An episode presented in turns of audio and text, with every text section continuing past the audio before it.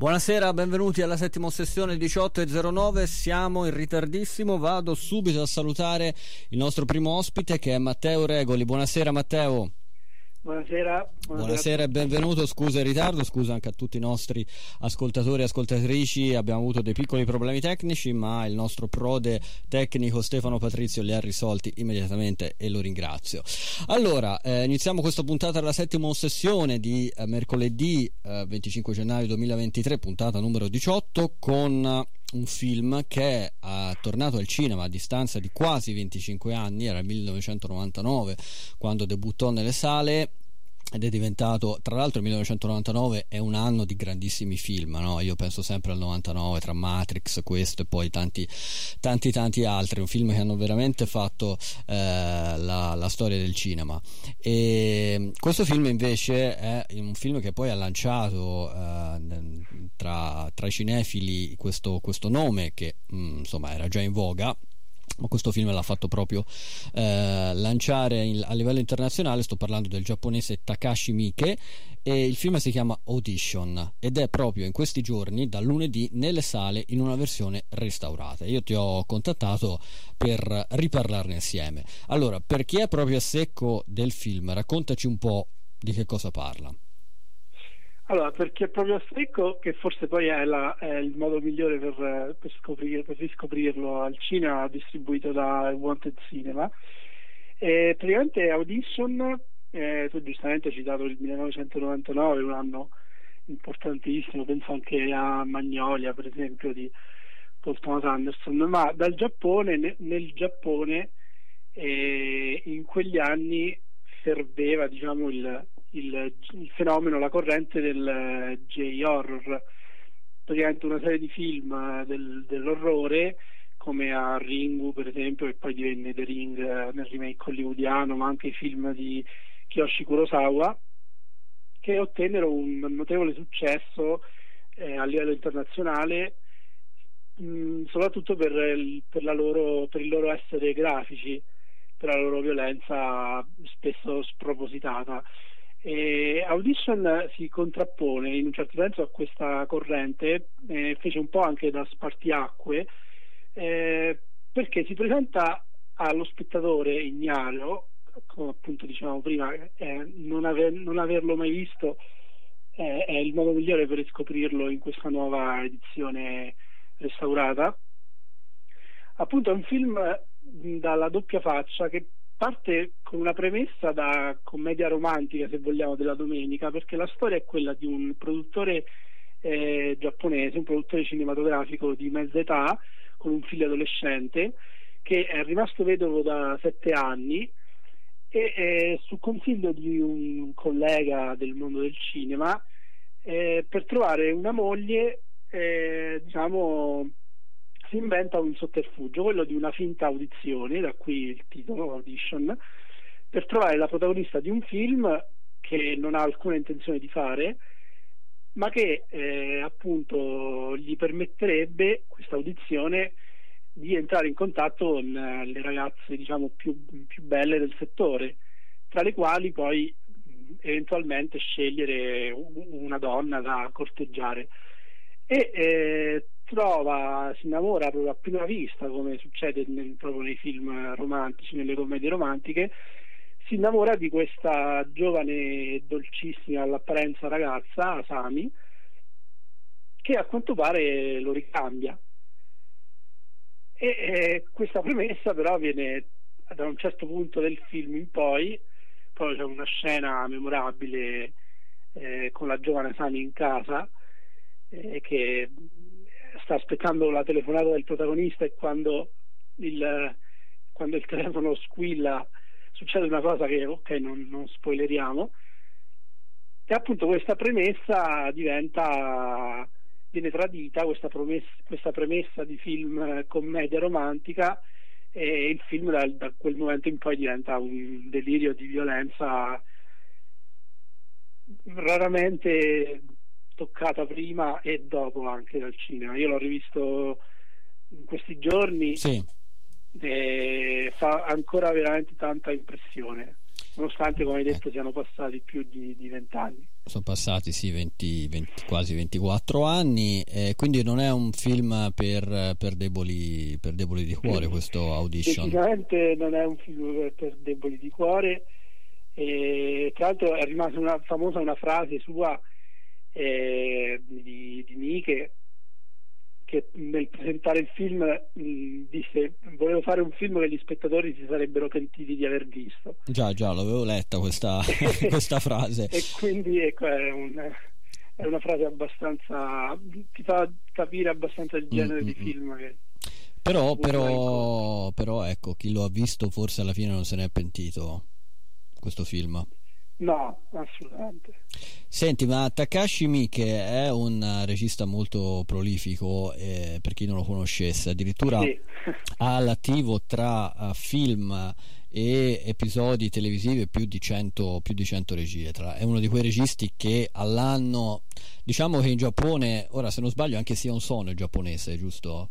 Sì, eh, sì. anche lui insomma va sulla stessa media no? a volte due o tre film l'anno no? tant'è che ai festival sì, ma volte... Miche, ha da questo punto di vista veramente pochi rivali è imbattibile eh, davvero imbattibile non ci fa il tempo a stargli dietro esatto e, mm, tra l'altro è uno dei registi che uh, Quentin Tarantino apprezza di più l'ha sempre detto tra l'altro ha prodotto se non sbaglio anche un film che si chiamava 13 assassini se non sbaglio del 2010 che venne presentato anche alla mostra del cinema di Venezia di, di quell'epoca. Non sempre purtroppo devo dire in Italia i film di Takashi Miike eh, vengono, vengono distribuiti ahimè.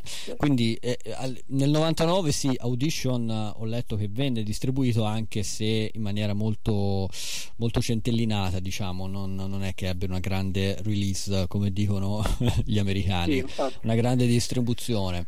Quindi è il modo giusto per poterlo recuperare. Ancora per oggi si può recuperare in questi tre giorni di lunedì, martedì, mercoledì questa è l'ultima serata per recuperarlo perché tra l'altro questo film in streaming non si trova quindi non c'è su Netflix non c'è su Prime Video non c'è in nessuna piattaforma manco a pagamento cioè mm, Cili, Rakuten mm, eccetera. non c'è pare, da nessuna parte. no, ho controllato no. poc'anzi non c'è da nessuna parte quindi l'unico modo per vederlo è o acquistare il DVD vabbè in un video. sono splendide edizioni tu ce l'hai, ho visto una tua foto sul profilo Facebook, eri tu che ce sì, Io, io ho la versione di Arrow Video, quindi ehm, inglese, ovviamente in giapponese ma con sottotitoli inglesi. Di, in, ita- in, in versioni italiane non penso ci siano in alta definizione o Blu-ray, penso esista solo il DVD. Esiste il DVD, ecco. Immagino che arriverà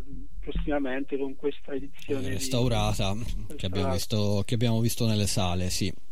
Sicuramente un film da recuperare come eh, non, dico, non, tutte, non, tutte, le ciambelle gli sono riuscite col buco possiamo dire a Takashi Miike per, perché comunque è uno che punta molto anche sulla quantità però sulla qualche, quantità, perla, esatto.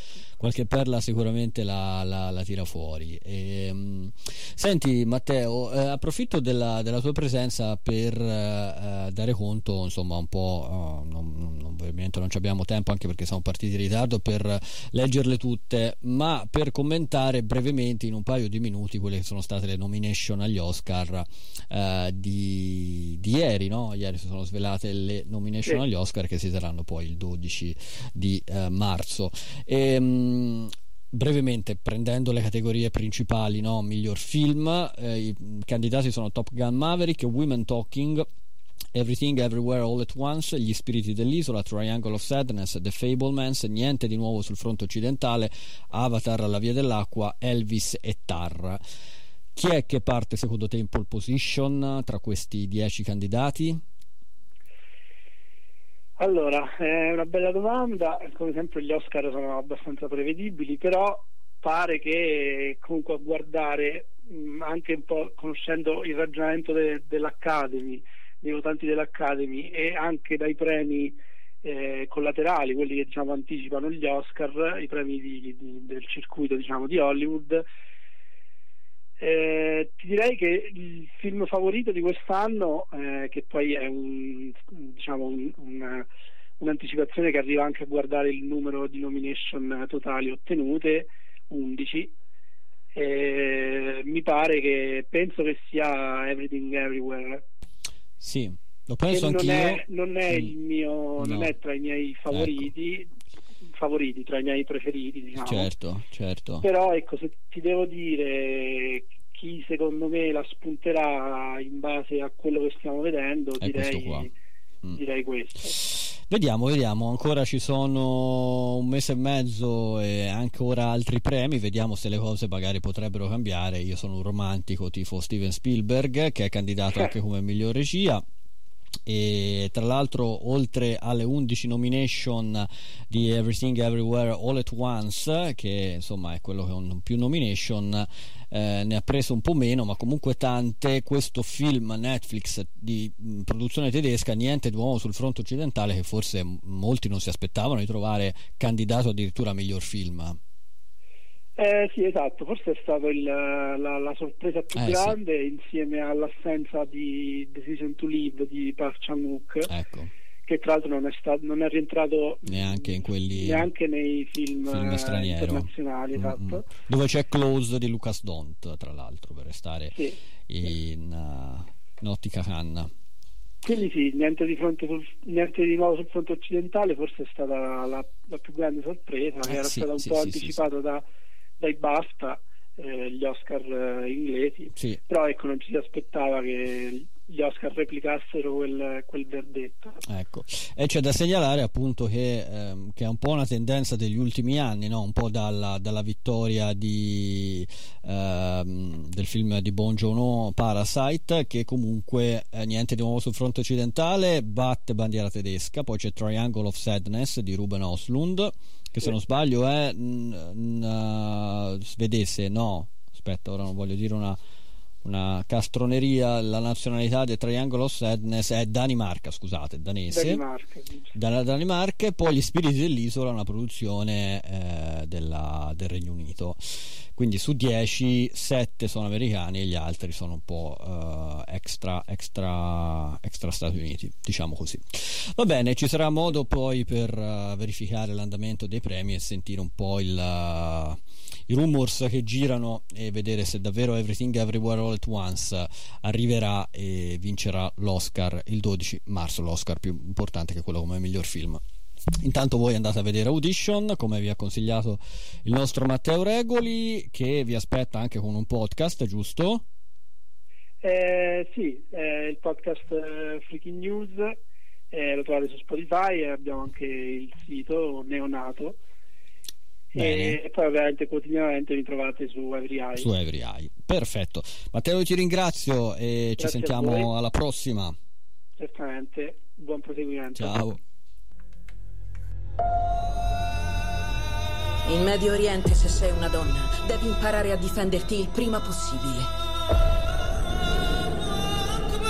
Ed è per questo che le uniche persone che possono cambiare questa mentalità devono essere le donne.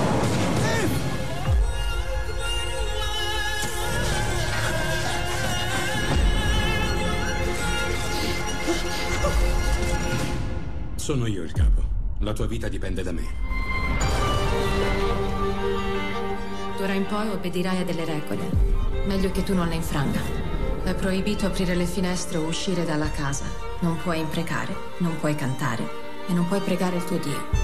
Io non ho un dio. Come puoi dirlo con tanta sicurezza? Siamo in Siria o in Iraq? Presto la Siria e l'Iraq non esisteranno più. Come giornalista giudicavi. Io non giudico, io informo. L'informazione e la propaganda sono cose molto diverse. Come mai ti interessa l'opinione di una donna? Sono una donna come te. Ma qui le donne non contano niente. L'uomo è superiore. Che cosa volete da me?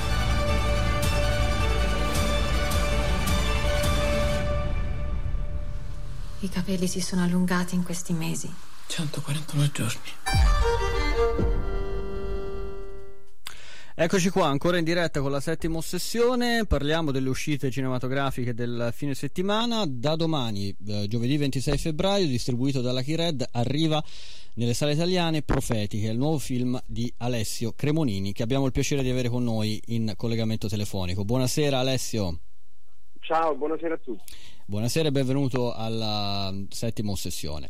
Allora, eh, Alessio, a cinque anni di distanza da Sulla mia pelle torni al cinema eh, con eh, il tuo nuovo film intitolato Profeti. Cerco un po' di riassumere eh, la sinossi del, del film. Eh, Profeti è, questa, è una storia che parla del di un confronto scontro diciamo tra, tra, Sara interpretata da Jasmine Trinca che è una reporter italiana eh, che viene rapita dall'ISIS eh, durante una, un reportage in, in Siria e Nur eh, che è colei che la tiene prigioniera per, per diversi mesi eh, in una sorta di, di, casa costruita all'interno di un campo eh, di, di, addestramento dello, dello Stato islamico. Nur è una foreign fighter e è anche moglie eh, di un uh, miliziano del, del, califfato, dell'ISIS e, um, e cerca diciamo uh, di convertire, tenta di convertire Sara uh, e, e, di farla così aderire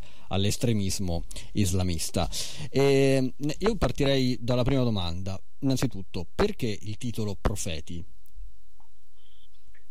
Ma perché eh, ci sono tanti profeti, ci sono profeti buoni, profeti che insegnano cose meravigliose, invece ce ne sono altri che invece non sono profeti, ma che vorrebbero essere, che sono profeti del male, ecco, chiaramente a quale delle due categorie in questo caso eh, facciamo appello in qualche modo, ci rivolgiamo, qual è perché insomma profeti del male ce ne sono sempre, ce l'abbiamo avuti in Europa con le con le dittature no? del Novecento, eh, non solo in Europa, eh, adesso ce l'ha avuto qualche anno fa eh, appunto con l'ISIS, il Medio Oriente. Insomma. C'è sempre qualcuno che profetizza no? sì. qualcosa che, che, riesce a convincere delle persone per, profetizza un futuro però orribile in qualche modo, però riesce ad, a far credere alle persone che quello invece sia un futuro benefico, giusto, ecco, giusto. È incredibile, ma è, è, è, ci sono, dei, sono dei pifferai magici in qualche modo, no? come il pifferaio magico. Senti Alessio, c'è una sorta di, di fil rouge che collega un po' i, i tuoi film, eh, pensando anche al precedente, che è un po' eh, diciamo il tema delle, delle prigionie, no? e, quella di Sara è, non è tanto lontana da, da, da, dall'esperienza, diciamo, anche se diversa, ovviamente, vissuta da, da Stefano Cucchi che hai raccontato in sulla, um, in sulla mia pelle, ma guardandosi indietro, magari eh, arrivando anche al tuo film uh, precedente che era uh, Border. E, um, tu reputi che le prigionie, ho letto in un'intervista, siano um, una, una, sorta di ingiustizia. Ci vuoi spiegare meglio questa, questa cosa? Beh, no, certo, sono assolutamente delle ingiustizie, questo mi pare come dire, più che palese. Certo. E il problema è che il tentativo dell'essere umano di sottoporre a una prigionia altri esseri umani, a volte anche questo può diventare una prigionia casalinga, voglio dire, no? quanti rapporti ahimè diventano delle prigionie, a volte finiscono addirittura con femminicidi e in qualche modo questo è un problema che quindi già il, la, il tentativo degli uomini, di alcuni uomini, di sottomettere le donne non è solamente un tentativo identificabile non solo in un contesto storico o in una certa latitudine del mondo, ma credo che sia più generalizzato sia proprio all'interno del, del mondo che anche nella storia in qualche modo, ma comunque nel, in senso più ampio il tentativo esseri, di alcuni esseri umani di imprigionare gli altri, no? addirittura delle, a volte delle nazioni intere diventano prigioni, cito per semplicità forse il caso più eclatante, quello della Germania dei negli anni 30 imprigionata, auto-imprigionatasi dentro il nazismo.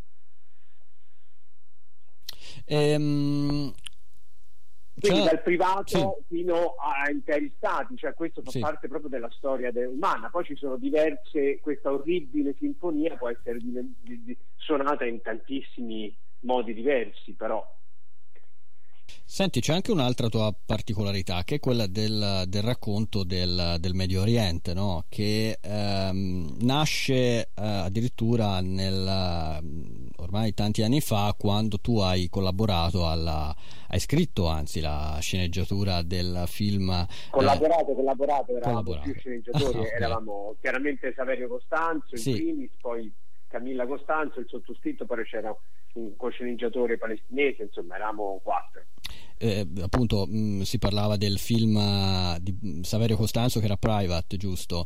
E, e poi c'è stato il passaggio proprio alla regia con, uh, con Border. Come mai questa uh, passione uh, riguarda ha una tua passione il Medio Oriente? C'è qualcosa che ti attira nel raccontare le storie di, di questa parte di mondo?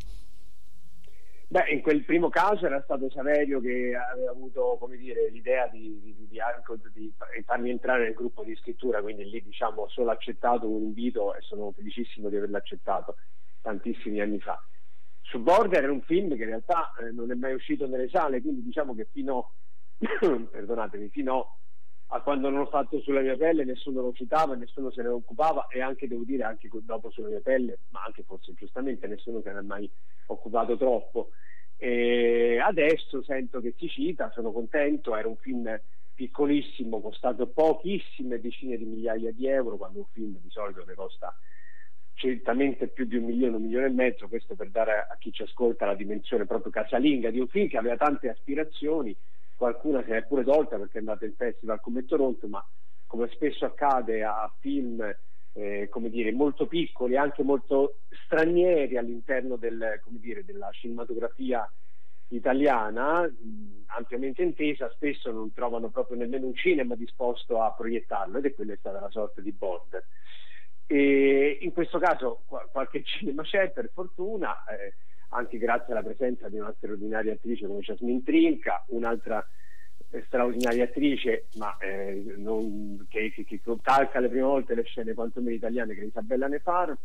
E, e, questo filo rosso anche non solo di prigionia ma di attenzione al Medio Oriente l'ho condiviso con Monica Zappelli che è la co-sceneggiatrice, con la consulente alla sceneggiatura fondamentale Susan Dabus e l'ho um, come dire, è un filo rosso perché penso che comunque noi siamo un popolo che a parte che abbiamo nel DNA certamente proprio storicamente eh, il, il, Medio Oriente nei nostri geni, soprattutto nel, nel, sud Italia, ma perché poi in fondo facciamo parte di questo strano mare che è un, anche un grande lago che è il Mediterraneo e quindi come dire, non, co- confrontarsi con, con, con, gli altri popoli mi pare la cosa più, più ovvia. In qualche modo, poi storicamente cito un padre non nobile, un, un imperatore del cinema italiano che era Gillo Pontecorvo che fece un film come La battaglia d'Algeria con cui ci ha vinto anche l'Oscar e che parlava dell'Algeria. Quindi fa parte anche in fondo del DNA del nostro cinema quello ogni tanto di interessarsi di quello che avviene dall'altra parte del Mediterraneo hai detto po- poc'anzi no, Isabella eh, Nefar che appunto si affianca a Jasmine Trincan con la quale avevi già lavorato nel precedente Sulla mia pelle. Profeti è un film che appunto racconta di donne e che è fatto soprattutto da donne, ne hai citate un paio, però leggo anche la truccatrice donna, una segretaria di edizione, una delegata di produzione, una consulente alla sceneggiatura, appunto Susanne Dabus. Eh, quindi insomma un film fatto la anche donne. La, la, scenografa, la costumista, ecco. la, la, produttrice che è Olivia Musini insieme alla Chiredda Re Cinema e la Chiredda di Andrea Occhipinti e, e, e, del suo staff, Re Cinema, insomma eh, però sì, tantissime donne. Tante pare... donne nel cast artistico e, e, e, tecnico del film. Un'ultima domanda, Alessio, prima di, di salutarti. Eh, ricordiamo che appunto cinque anni fa eh, sulla, il tuo precedente film Sulla mia pelle fece parlare anche non, per altri motivi, cioè che fu il film, film Netflix che uscì se non sbaglio in contemporanea sia in sala che eh, al cinema comunque c'erano veramente pochi giorni di scarto. Adesso non mi ricordo non in, mi contemporanea, in contemporanea. ecco era in contemporanea. Eh, invece ehm, su questo tuo nuovo lavoro Profeti c'era la decisione di andare in sala oppure eh, c'era stato anche una, magari appunto se non sbaglio il film è nato anche poi durante il lockdown e tutto quanto e, c'era l'idea magari di fare un'operazione simile a quella di Sulla mia pelle anche se il film ovviamente non è marchiato Netflix in questo caso No, devo dire che sulla mia pelle fu girato, pensato, scritto, eh, missato fino all'ultimo per, per, il cinema. Poi Netflix era interessato ad, ad, ad, ad, averlo e quindi a quel punto poi è diventato un film Netflix. Però come dire, nessuno immaginava mai di metterlo lì, nel senso che siamo stati felici di farlo, ma insomma eh, eh, come dire, la costruzione del film fino proprio all'ultima lavorazione era per un film di sala. Poi c'è stata quella possibilità e, e Androcchi Pinti e Olivier Mosini hanno pensato che fosse il modo migliore per promuoverlo. E in questo caso invece, quindi come il precedente, in questo caso abbiamo fatto un film per la sala e questa volta invece è soprattutto per la sala e questo non ci dispiace affatto. Ecco. Assolutamente, assolutamente no, anzi noi eh, siamo molto felici. Ovviamente. Siamo molto felici perché noi nel nostro Pirco cerchiamo sempre di eh, tenere accesi i riflettori eh, sulla, sulla, sulla questione sale cinematografiche, sull'importanza di frequentare le nostre nostre care sale cinematografiche. Eh, ricordandovi appunto che da domani, giovedì 26 febbra- eh, a gennaio, scusate, distribuito dalla Keyred, Profeti, il nuovo film di Alessio Cremonini. Vi aspetta appunto al cinema. Io ti faccio un grande in bocca al lupo, Alessio, e ci sentiamo magari per un tuo prossimo lavoro. Grazie infinite. Ciao. Ciao, grazie. Eccoci qua ancora in diretta con la settima ossessione alle 18.36.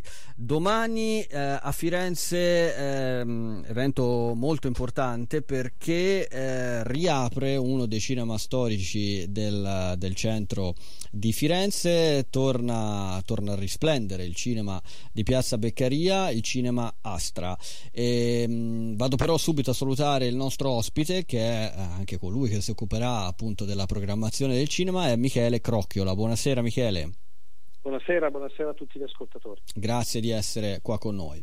Allora, quattro giorni di eventi ci aspettano per la riapertura del, del Cinema Astra. Da domani, giovedì 26 gennaio, con il taglio del nastro si dà il via appunto ad una programmazione che appunto ti vede coinvolto anche. Ci vuoi un po' raccontare come si è arrivati, prima di tutto, magari alla riapertura di questo cinema, cinema storico di Piazza Beccaria a Firenze e poi quello che ci aspetta in questo queste primissime giornate di apertura del cinema?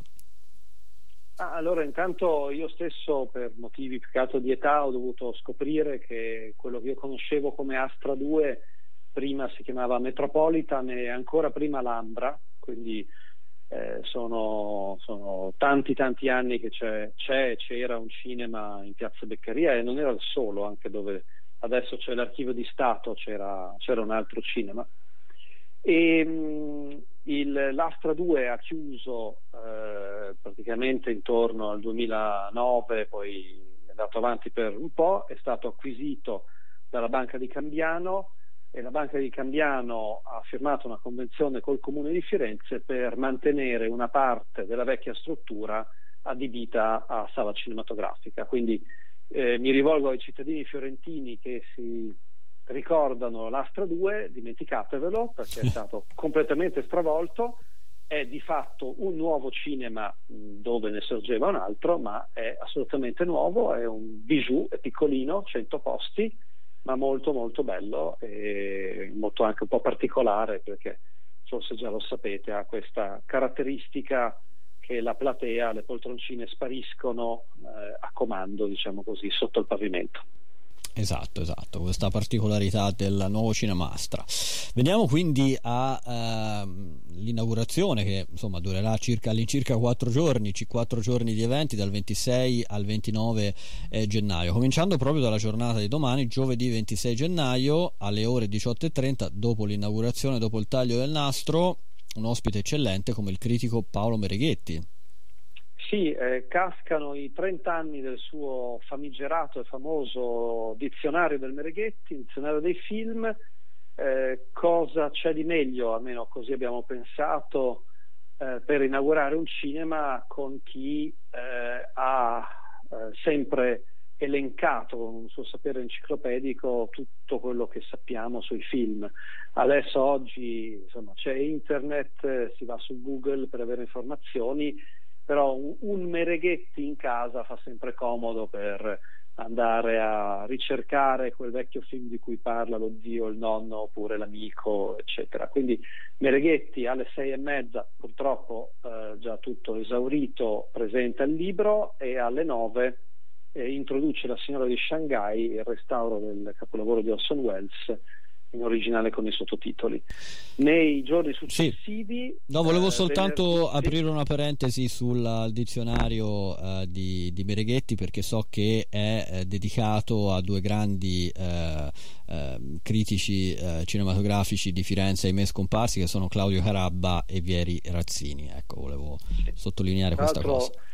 Eh, oltre a insomma, la, la tristezza di, di aver avuto sono, sono, due persone sono scomparse negli ultimi anni, eh, quindi molto recentemente, ma sono entrambi fiorentini e quindi abbiamo eh, ovviamente in qualche modo la, l'inaugurazione del cinema è dedicato a, a, questi, a questi, due concittadini. Questo ecco. hai fatto bene a ricordarlo. Sì, sì, sì, Venerdì 27 gennaio invece si aprirà con una sarà una giornata dedicata ad una mostra, all'apertura di una mostra che si terrà proprio lì, giusto?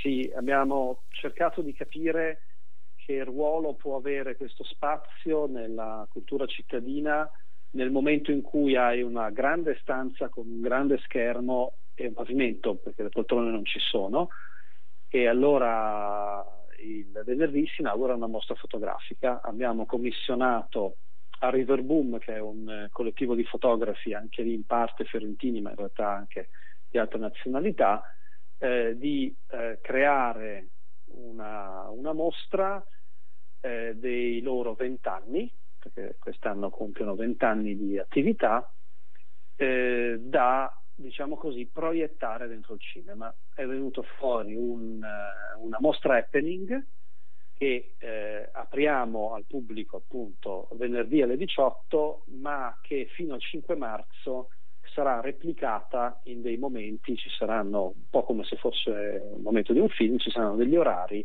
durante la settimana in cui la mostra sarà visitabile e in quel caso le poltroncine vanno giù. Ecco, eh, per chi volesse approfondire o appassionato di fotografia e interessa, io personalmente penso sia una delle offerte più originali che abbiamo trovato per questi giorni. Lunedì 6 febbraio alla sera i tre fotografi fiorentini, Paolo Guccio, Edoardo Lille e Galimberti, eh, saranno all'astra a commentare, spiegare e chiacchierare con il pubblico eh, il lavoro che hanno fatto in tutti questi anni. La mostra sarà visitabile gratuitamente, giusto? Sì, è ingresso gratuito ed è il modo per entrare appunto gratuitamente al cinema, fare un giro, vedere com'è la struttura, e, e rendersi anche conto com'è appunto la struttura senza poltroncine. Sabato 28 gennaio invece doppio evento, uno nel tardo pomeriggio e poi uno alla sera. Addirittura hai tentato una cosa che eh, ti faccio i miei complimenti perché addirittura si vedrà su grande schermo un film che era esclusivamente destinato a Netflix. Esatto, sì, partiamo dalla sera alle 21 presentiamo il mio nome Vendetta, film di Netflix con Alessandro Gasman il regista è fiorentino, lo so, sembriamo molto autoreferenziali, ma in realtà la nostra città eh, è, un, è in un gran fervore da sempre. E lui si chiama Cosimo Gomez, ha fatto questo film, è andato su Netflix i primi di dicembre ed è attualmente il film italiano più visto di sempre su Netflix. Cioè, esatto. è il film eh, tipo è nella top 10, è stato sì. nella top 10 delle classifiche nelle Filippine, negli Stati Uniti, un, un, un fenomeno di costume. Incredibile. Come dicevi tu, i film di Netflix non sono visibili al cinema, è stata fatta un'eccezione specifica e unica per questa proiezione qui, siamo molto felici. Il più felice devo dire che è Cosimo, che io gli ho detto ti porto a cena durante la proiezione e lui mi ha detto è la prima e unica volta che lo vedo su grande schermo, me lo voglio guardare giustamente, giustamente, giustamente. Sì. giusto. Invece facendo un passo indietro, nel tardo pomeriggio ci sarà eh, la proiezione di un film, dell'ultimo film di Andrea Segre. Sì, uno dei, secondo me, registi più importanti che abbiamo in Italia, Andrea in questo caso eh, si è cementato con il documentario, lui è anche documentarista insieme a due colleghi. Eh, il film si chiama Trieste, Trieste Bella di Notte, eh, racconta della rotta dei migranti balcanica, i ragazzi eh, che arrivano appunto a Trieste e eh, purtroppo il nostro governo, anche il precedente devo dire, eh, non ha solo l'abitudine a fare respingimenti via mare, ma fa i respingimenti anche via terra. Eh, Andrea e i suoi colleghi sono andati a cercare le storie di queste persone, devo dire che esprimono una grande serenità. È un film che ovviamente denuncia una situazione, ma lo fa con un tatto, con un'umanità, con una capacità di, di raccontare la persona e non i numeri eh, veramente molto importante e notevole. E ci saranno due proiezioni, una alle 16 e una alle 18.30, entrambe con Andrea Segra. Arriviamo così all'ultimo giorno, domenica 29 gennaio, dove ci sarà una, un'altra prima visione del nuovo film dei videomaker Il terzo segreto di satira, che sono molto forti sul web, sui social da, da tanto tempo. Sì, loro eh, sono diciamo, conosciuti per fare delle brevi scenette, sono praticamente dei cortometraggi eh, con il loro gruppo che sono quasi tutti attori di Milano e dintorni, eh, soprattutto sul PD, sono bravissimi a fare battute sul PD e adesso gli ascoltatori penseranno eh beh è facile perché in questo momento il Partito Democratico effettivamente eh, è un po' in ambasce e in questo caso si sono cimentati con un eh, mediometraggio, dura un'ora, ed è una riflessione su quello che è stato il 2022 e su cosa ci aspetta nel 2023.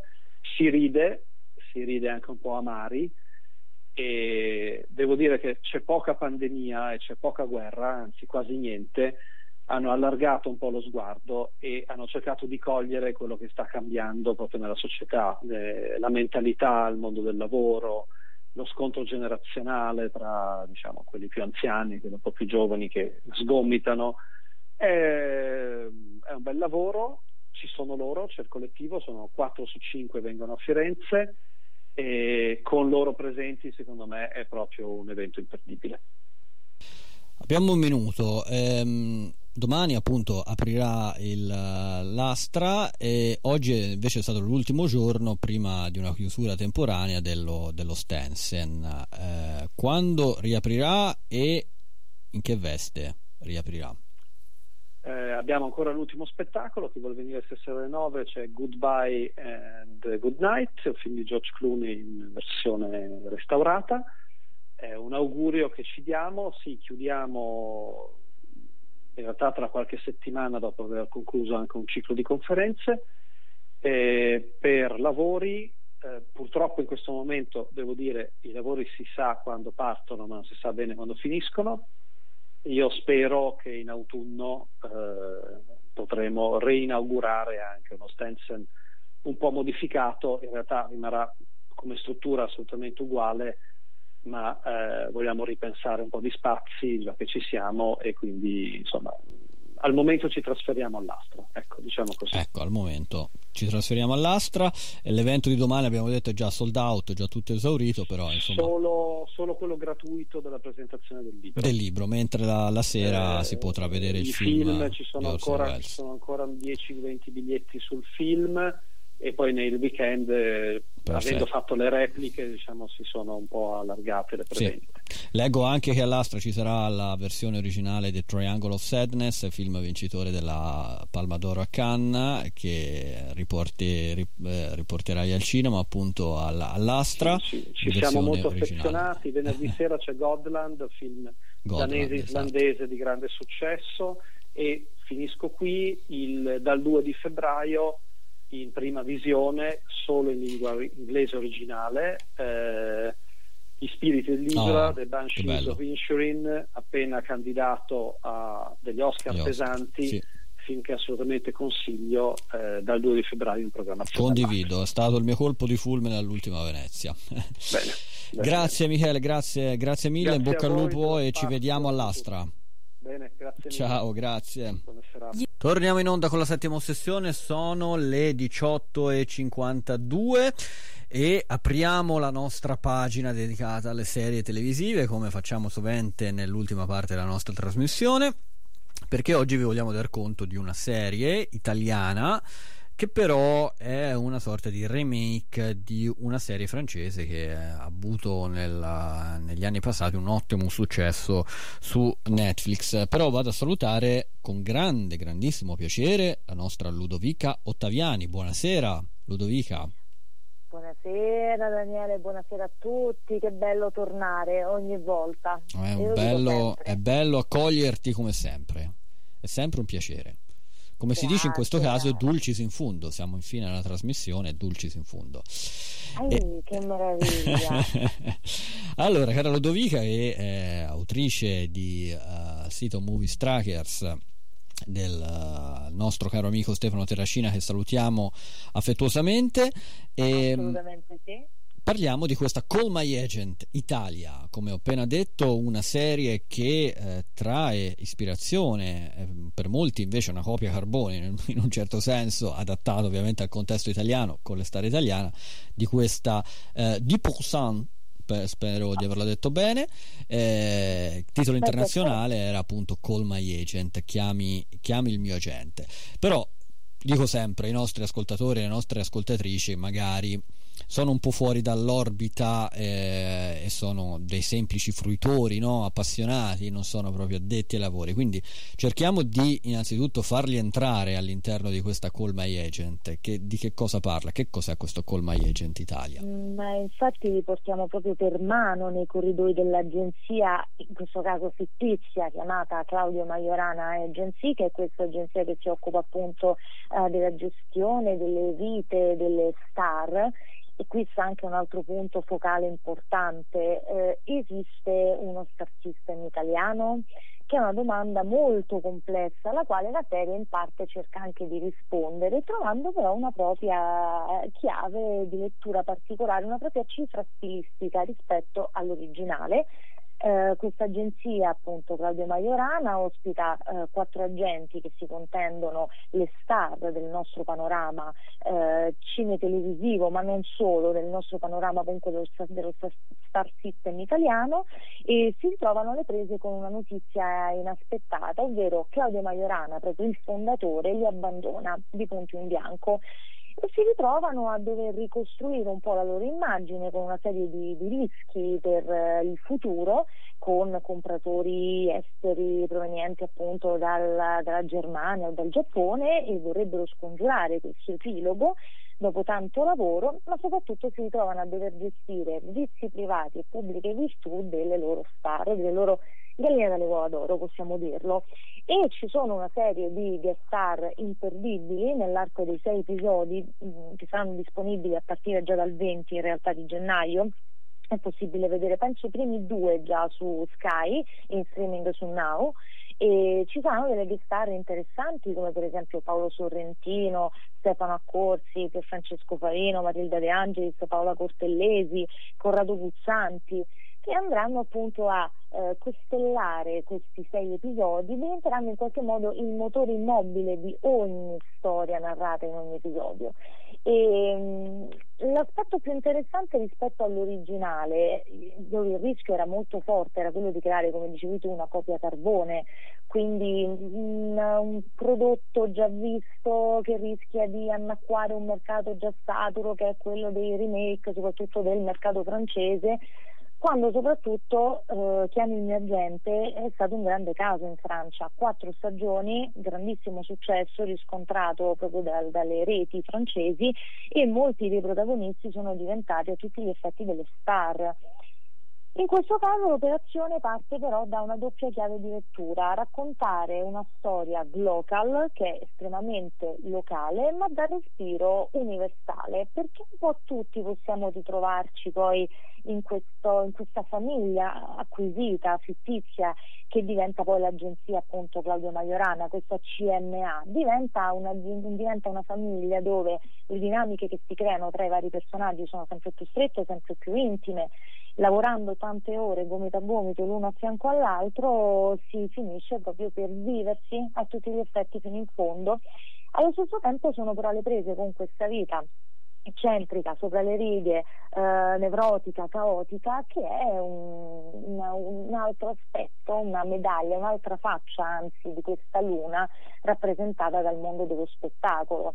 Quindi non sono solo i lustrini o comunque le luci della ribalta ad ammaliare, ad accecare, dietro c'è altro caricando con tanta autoironia e con anzi un umorismo sottile che è un po' diverso dall'umorismo che di solito eh, troviamo come a livello di offerta che troviamo nei prodotti nostrani a livello più eh, generalista. Ecco, un umorismo più sottile, c'è stato un buon lavoro di adattamento anche proprio su quelle corde.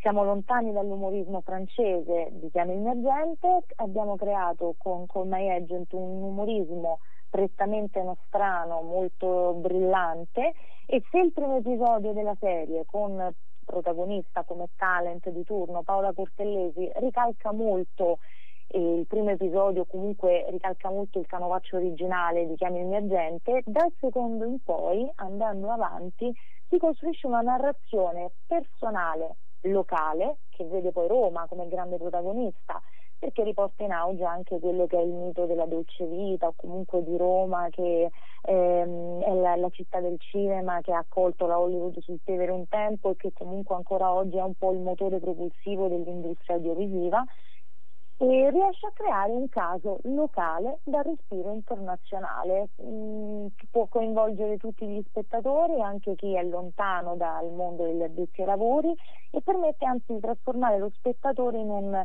voyeur eh, privilegiato che può spiare dal buco della serratura il dietro le quinte, soprattutto quello degli agenti che è meno noto rispetto magari ad altre figure professionali che sono state più celebrate o comunque si tende sempre poi a celebrare chi è davanti alla macchina da presa, eh, attori o anche insomma registi. Ma gli agenti spesso vengono tralasciati, invece sono delle figure fondamentali per gestire proprio le carriere di questi assistiti sì. che vengono chiamati assistiti assistiti no perché io ripenso esatto. a una quando venne annunciato il, questo remake si può dire di, uh, di, questa serie francese molti dissero eh, ma l'Italia non ha uno star system come magari certo. ce la può avere la Francia come ce l'ha maggior ragione la, gli Stati Uniti Hollywood il regno dello star system quindi che senso ha farla? Però poi alla fine fine parlando anche con degli amici eh, sceneggiatori eccetera eh, la, la, sceneggiatura il progetto di un film prima cioè, per arrivare a un attore deve passare comunque nelle mani del, della gente di un'agenzia di qualcuno che li segue giusto? Non è che arriva direttamente la proposta all'attore, cioè o sei un penso alle opere prime ad esempio perché mm, certo. non so a Valeria Golino a Stefano Corsi che tra l'altro è,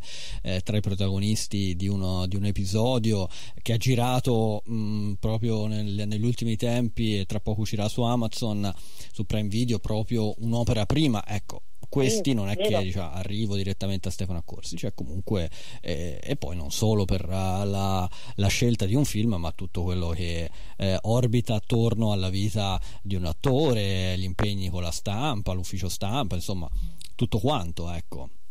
Ma è vero, infatti, come dicevo proprio all'inizio, il vero problema è da fuori conciliare una serie incentrata sugli agenti, sullo star system, ma eh, di base noi in Italia lo abbiamo, abbiamo, si può parlare di stardom in Italia? Sì, si può, più che altro bisogna anche forse provare ad educare in parte, eh, non è il termine migliore, però ehm, educare anche il pubblico al concetto stesso di stardom.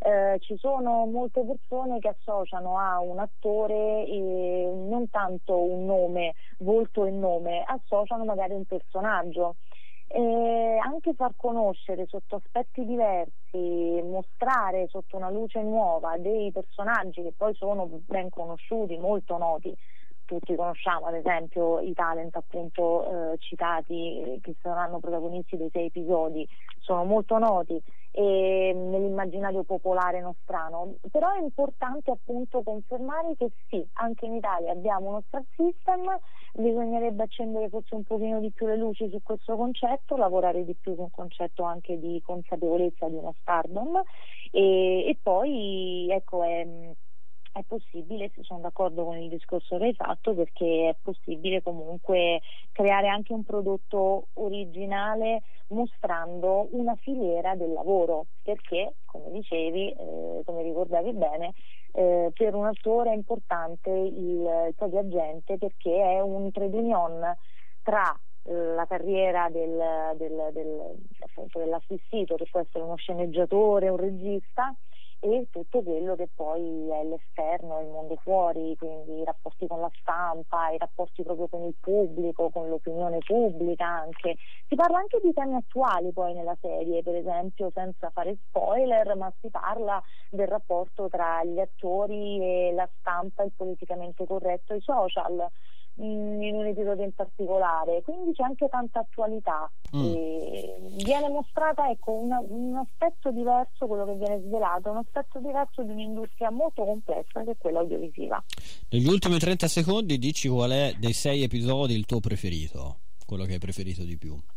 Allora, pari merito, il numero 2 con un Paolo Sorrentino mm. meraviglioso e il numero, se non sbaglio, 5 con Stefano Accorsi. Comunque l'episodio con Stefano Accorsi è irresistibile. irresistibile. Devo dire che sì, eh, okay. veramente mm-hmm. ha, ha, ben colto nel segno quel, quell'autoironia che è importante sì. per un progetto simile. Tra l'altro dell'episodio 2 di Paolo Sorrentino è diventato poi virale anche sui social questo suo monologo sul, sull'entusiasmo ingiustificato no? e fastidioso che c'è nelle scuole, nelle riunioni con i genitori nelle scuole italiane è molto divertente questo monologo. E, ehm, bene, siamo arrivati in conclusione, abbiamo esaurito il tempo, abbiamo detto tutto, sei stata come sempre eccellente nel raccontarci eh, questa, questa serie televisiva di Sky e Now, Call My Agent Italia. Ludovica, io ti ringrazio, ti auguro una buona serata e ci sentiamo molto Grazie. presto.